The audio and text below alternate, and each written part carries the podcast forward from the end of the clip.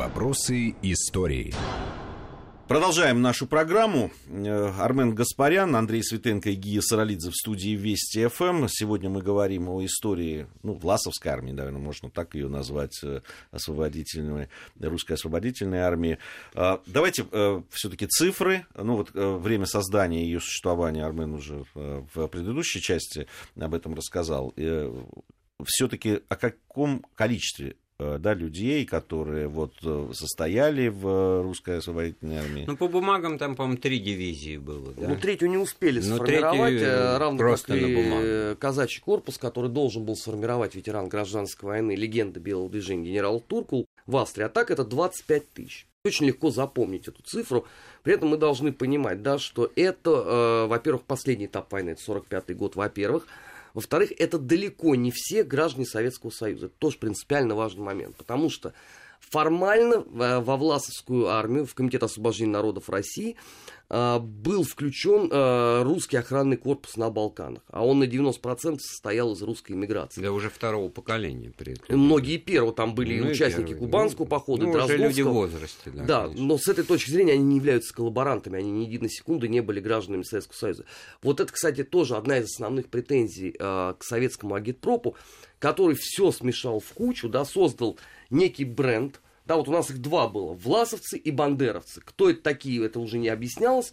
И поэтому в 90-х годах, когда а, случился вот этот вал иммигрантской периодики, когда а, некоторые а, ветераны власовской армии стали приезжать сюда, в обществе окончательно все перемешалось в голове, да, то есть поэтому теперь власть кормит какое-то такое многотысячное сборище людей. Да, на самом деле, вот, скажем, за те месяцы оккупации немцами Северного Кавказа, в, в, в месяцы продвижения к Сталинграду, усилиями фельдмаршала Клейста, да, который командовал, значит, этим направлением, была проведена мобилизация очень активная, обширная в немецкую армию, вот, э, казаков, и сформирован казачий корпус, тоже никакого отношения Власов к этому не имел. И он потом не вошел вот. в, он в Комитет не вошел. народов России. А отдельная судьба калмыцкого казачьего корпуса, с которым вот тесть у меня прополз на пузе, я уже говорил, от Сталинграда до Берлина, он вспоминал самое большое впечатление у него в Польше, когда они уже э, шли вот в конец войны, вдруг, значит, вот такой набег,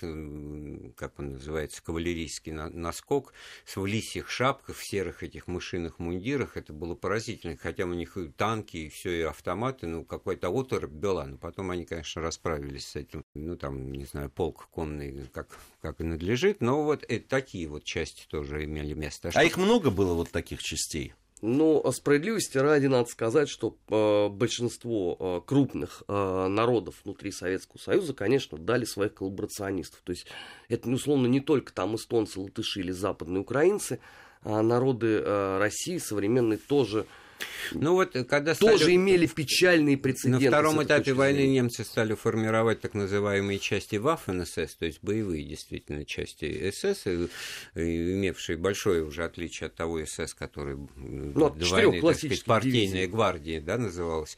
Но там антидивизии формировались по национальному признаку, и среди них мы находим упоминания о русских и даже ну, двух это как раз вот бригада дивизий, Каминского, 29-я Одна дивизия из них белорусская, значит, украинская, вот азербайджанская упоминал знал, значит, кавказская она еще. Не, азербайджанский да. это легион специального значения Бергман, он не в СС, он э, вермахт. Кавказская, да, там было подразделение. Подразделение по, даже, так сказать, ну, конфессиональному признаку пытались создавать. Другое легион, дело, что э... большая часть офицерских должностей там замещалась немцами, но это были такие ну, уже подпорки, конечно, да, конечно. конечно. Вот, то же самое касается казачьего корпуса. Мысль, э, смысл нашего разговора в том, что вот мы упоминали казаки, казаки. Это же не значит, что вот казачество в годы Великой Отечественной войны, о, социальный протест против сталинского строя, и оно, значит... Ну, не без этого было, видимо, с казаками-то. Ну вот, хотя здесь логику можно как бы и задним числом и пристегнуть к такому выбору. Но и в том-то и дело, мы же начали с того, что ну пока, что называется, ситуация не сложилась, люди ну, нормально себе, они же, в отличие от русской иммиграции, от тех, кто, так сказать, выбор свой сделал, да, вот эти люди, просто вынуждены, оказавшись в ситуации пленения, так сказать, и дальше для того, чтобы выжить, чтобы не, не подохнуть с голоду, значит, ну, иди вот в эти Нет, ну, хиви, действительно, иди, многие искренне от чистого сердца пошли э, служить новому мировому порядку Третьему Рейху. Это правда. действительно среди э, казаков э, такого рода явление было крайне популярным в 1942 году, когда формировались, вернее не формировались, а они называли это возрождение славных императорских полков. Это действительно правда, и действительно на тот момент они говорили, что это их протест против расказачивания. Но э, здесь важно также понимать, что гораздо больше казаков и кубанских и донских оказались в рядах советской армии. ни о каком социальном протесте с этой точки зрения никто не говорит. По, по этому социальному признаку, что казак, это на этом основании. То есть для чего говорит. делается вот, вот этот вот месседж, да, про социальный протест? Для того, чтобы снова а, впрыснуть в общество и начать по новый разговор о том, что это была вторая гражданская война.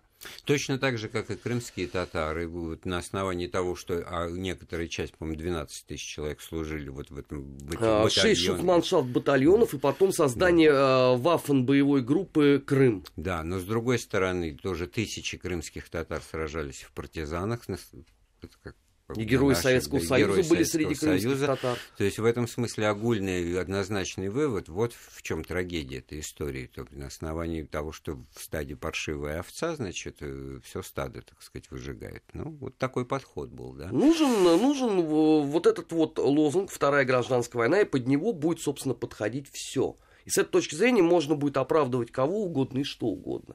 Потому что это же, опять же, это не какое-то тут современное изобретение российских а, историков и публицистов. Это, опять же, наследие русской миграции. И причем это даже не послевоенное, а довоенное. Потому что если иммиграция живет по принципу кубанский поход продолжается и ничего еще не закончено, то было бы наивно полагать, а, что 22 июня, в день всех святых а, в земле российской просиявших, для них что-то закончится.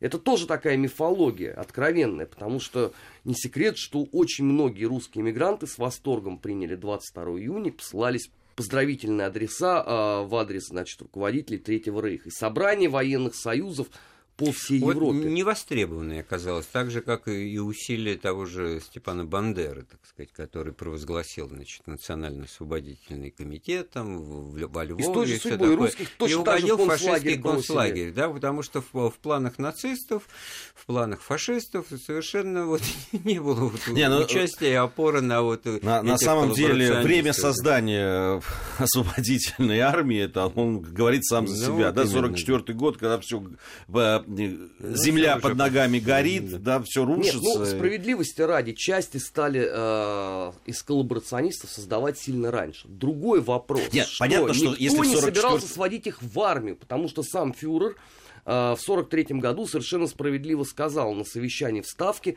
что последнее, что вообще нужно делать, это давать русским оружие, потому что в результате эти варвары азиатские повернут его против нас. Ну, что, события... и вышло. Вот так и тоже, кстати говоря, очень... Году. Э, Деникин вспоминал, что, значит, береговую охрану там в Бордо, где он обитал в годы оккупации, значит, вдруг его охраняли, значит, вот э, русские, да, из числа военнопленных, которые там строили, и какой-то батальон, значит, он с ними общался, говорит, как вы собираетесь, что же вы с американцами? Говорит, да нет, мы перейдем на, завтра же на сторону американцев и обратим оружие в, против немцев. Я, я хотел бы, опасения были Я хотел бы понять, э, все-таки, да, там 25 тысяч человек, 44 э, год.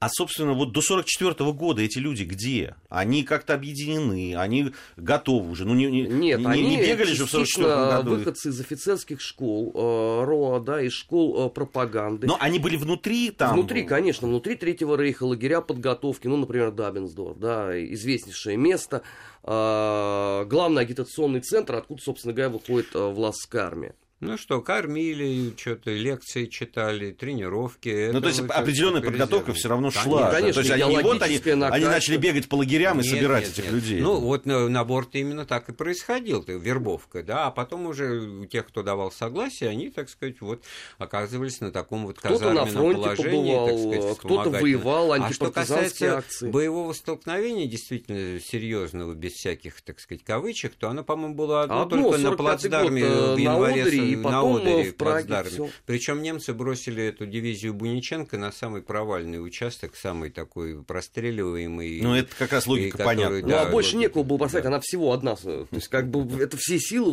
армии. Нет, именно вот на этот участок, где А наш все- а всё равно был, больше нет никого. Очень э, есть живые такие уже живописные описания этого э, картины боя, когда там простреливаемые местности, в общем-то, там надо было идти в, в атаку, и, в общем, не взяли они этот плацдарм, не скинули, отошли, и после, вот, кстати говоря, увидя, что это такими чревато потерями, они перестали приказы немецкого командования выполнять, а уже, так сказать, нацелились там на Прагу, на Чехословакию с тем, чтобы в Австрию уйти. Вот У нас уже. э, буквально полторы минуты остается. Все-таки я хотел бы в завершении нашего разговора, э, да, такой логический конец, все-таки, а что произошло? Вот 25 тысяч. Э, В основном эти люди погибли. Ну, как правило, да. Хотя огромный процент остался в эмиграции. Просто здесь надо понимать, что э, далеко не все из них имели отношение к непосредственно к властской армии, потому что были другие формирования. Если говорить о тех частях, которые вот 6 мая Прагу прошли, и, в общем-то, можно говорить, что они Прагу-то и освободили от немцев, но они освобождали как бы себе дорогу к американцам. Американцы выставили кордоны и, так сказать, следуя союзническим обязательствам, значит, вот эти части пропускать часть не из стали. них выдана была. Благодаря вот э- этой ситуации, кстати говоря, и сам Власов был пленен вот, в составе этой колонны и техники в легковой автомашине. Ну, Да, а потом в западные ковер там историки и так говорили о предательстве. Вот, это тоже можно с моральной точки зрения подать. Морально-этической, да. На глазах Вы этих любите. американцев, э, наши же вот подоспевшие тут же со многими и расправились. Причем делали это так, кто из Воронежа, ты из Воронежа, кто у нас из Воронежа, стреляй. Вот, вот, вот по такому принципу. Вот, так так что ты спросил, ничего куда они делят, Да, делись, а, вот. завершаем мы нашу программу. Армен Гаспарян, Андрей Светенко и Гия Саралидзе были в студии Вести ФМ. Через неделю, я надеюсь, мы вновь э, встретимся в рамках программы «Вопросы истории». Вопросы истории.